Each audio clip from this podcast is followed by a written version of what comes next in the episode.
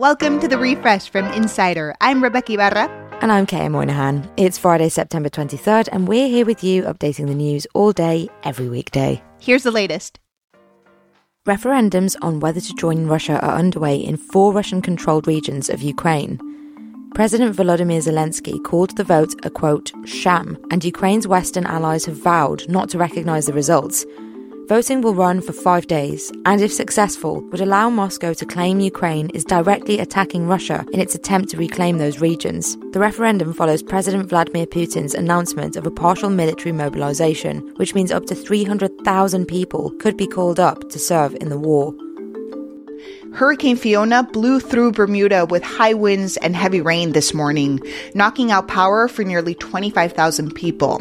It's showing no signs of slowing as it heads north to Atlantic Canada, where it's expected to hit tonight. People are bracing for historic winds, flooding, and storm surges. This could be one of Canada's biggest storms. A meteorologist for the country's hurricane center likened Fiona to Superstorm Sandy that rocked the entire East Coast in 2012. Officials say people who live by the coast should be ready to evacuate on short notice. Last night, the Supreme Court issued a 5 to 4 ruling allowing Alabama to go ahead with an execution which had been temporarily blocked by a lower court. The prisoner, Alan Eugene Miller, claims he requested death by nitrogen hypoxia, a method of suffocation never used in the US, rather than lethal injection, but the prison says it lost the records and his execution was on hold. After the Supreme Court intervened, the state tried to go ahead with the execution via injection, but gave up shortly before a midnight deadline because prison officials had trouble finding a suitable vein. When a volcano erupted underwater near the South Pacific nation of Tonga in January, it sent shockwaves around the world. It was so dramatic, scientists say they've never seen anything like it. What's more, it sent millions of tons of water vapor into the stratosphere. And while volcanic eruptions usually end up cooling the planet because the sulfur blocks sunlight, according to a paper in the journal Science, all that water vapor could hold in heat and warm up the planet instead. How much? They don't know yet, but they'll keep studying the historic event. How far would you go to support your football team? Would you get a tattoo of their logo or name your kid after the team? How about blow up a nuclear reactor? Wait, what? Yeah, on Wednesday, a 21 year old student from the University of Utah was charged with making terrorist threats. The student used Yik Yak, a social media platform that lets users post anonymously, saying she'd detonate a nuclear reactor if the school's team lost to San Diego State. She said it was a joke, but Utah wound up winning 35 7, just as well.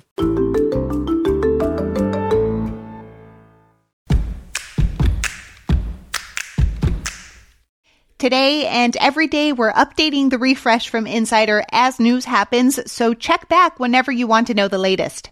Coming up, why illegal cannabis sales on the decline? Schools in Los Angeles will now have supplies of an overdose reversal drug called naloxone on hand.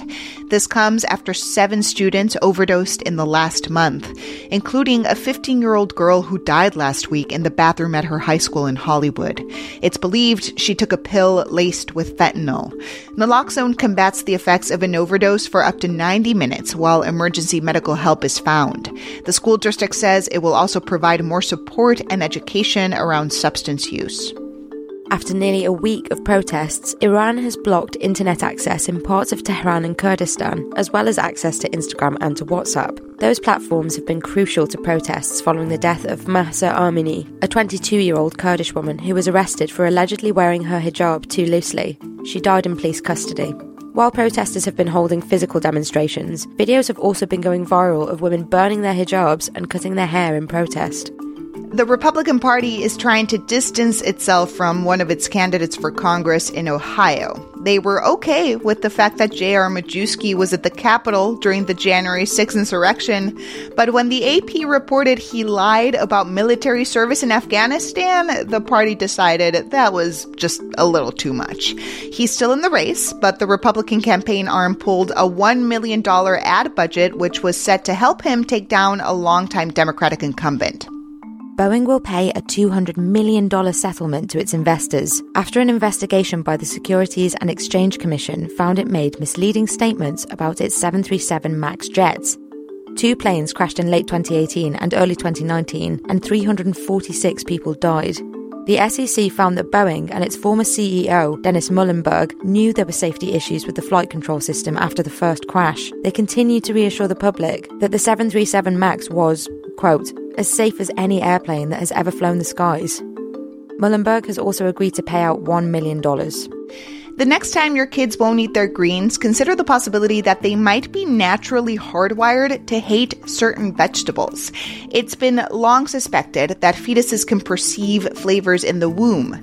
Now, researchers in the UK have used 4D ultrasounds to watch a fetus's face react to flavors in real time. The results? They don't like kale.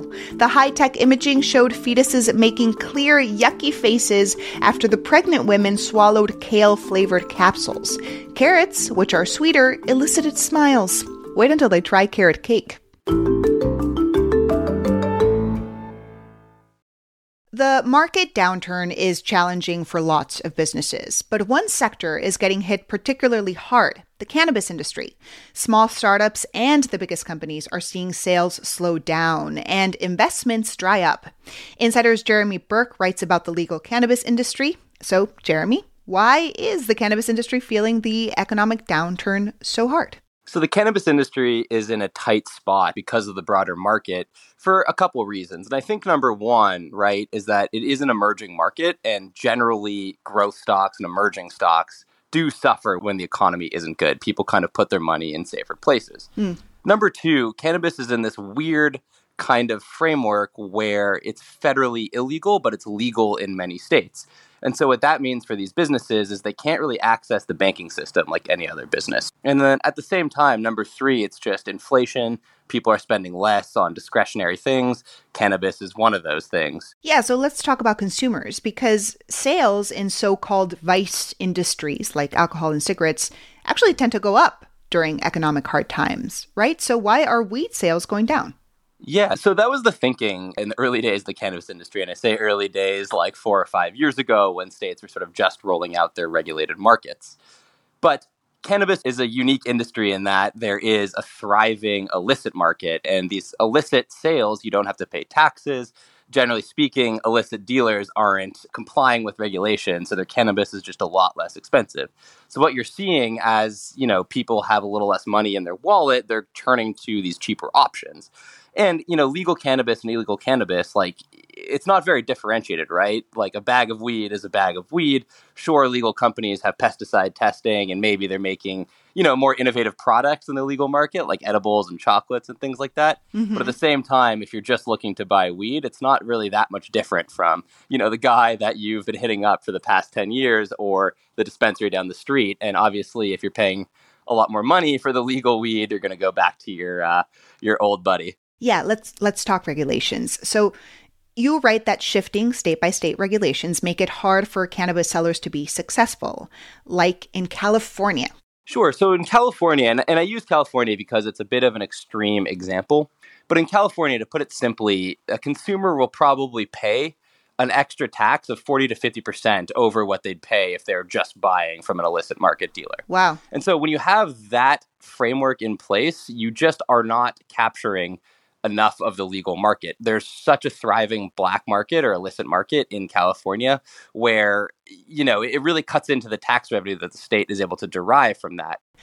Billions of dollars worth of capital has been pouring into weed companies in recent years. But yeah. you say that investors are now skittish. Why? Is it just the economy? Number one, it's the economy. Number two, it's that if you look at the kind of stock prices of these cannabis companies, they've suffered a lot. A lot of investors poured money in in the early days of, of legalization, 2015, 2016, and Canada in 2018. Some of those companies have lost over 90% of their share prices since then. Wow. And so, obviously, when that's the case, if you have you know almost 100% of your investment wiped out you're probably not going to reinvest in the industry and you probably don't want to help these companies and investing is emotional and so there's generally just a poor pessimistic feeling about the industry right now for sure. There's so much going on with regulation right now so like historically is there any precedent for the moment the weed industry is in? I think the one historical precedent that people point to is the repeal of prohibition in the 1930s, huh. right? It's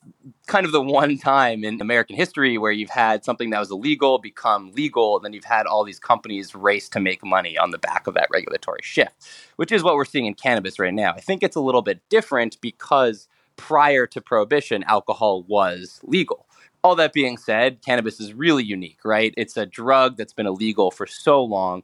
It's now just getting legalized, but it's slowly and surely, you know, sputtering towards legalization at the federal level. Like it just hasn't materialized as fast as some people thought. And so uh, these companies are in a really difficult position to navigate all these changes. So, Jeremy, downturn aside, the future for legal weed seems, you know, pretty bright, at least for the biggest and often whitest companies? Yes. So, will this disproportionately affect the smallest companies or the ones owned by people of color? It's a question that regulators are struggling with is how to get people who are most harmed by the war on drugs, mostly, you know, black brown entrepreneurs, how to get them to play a huge role in the economic benefits that legalization can actually provide.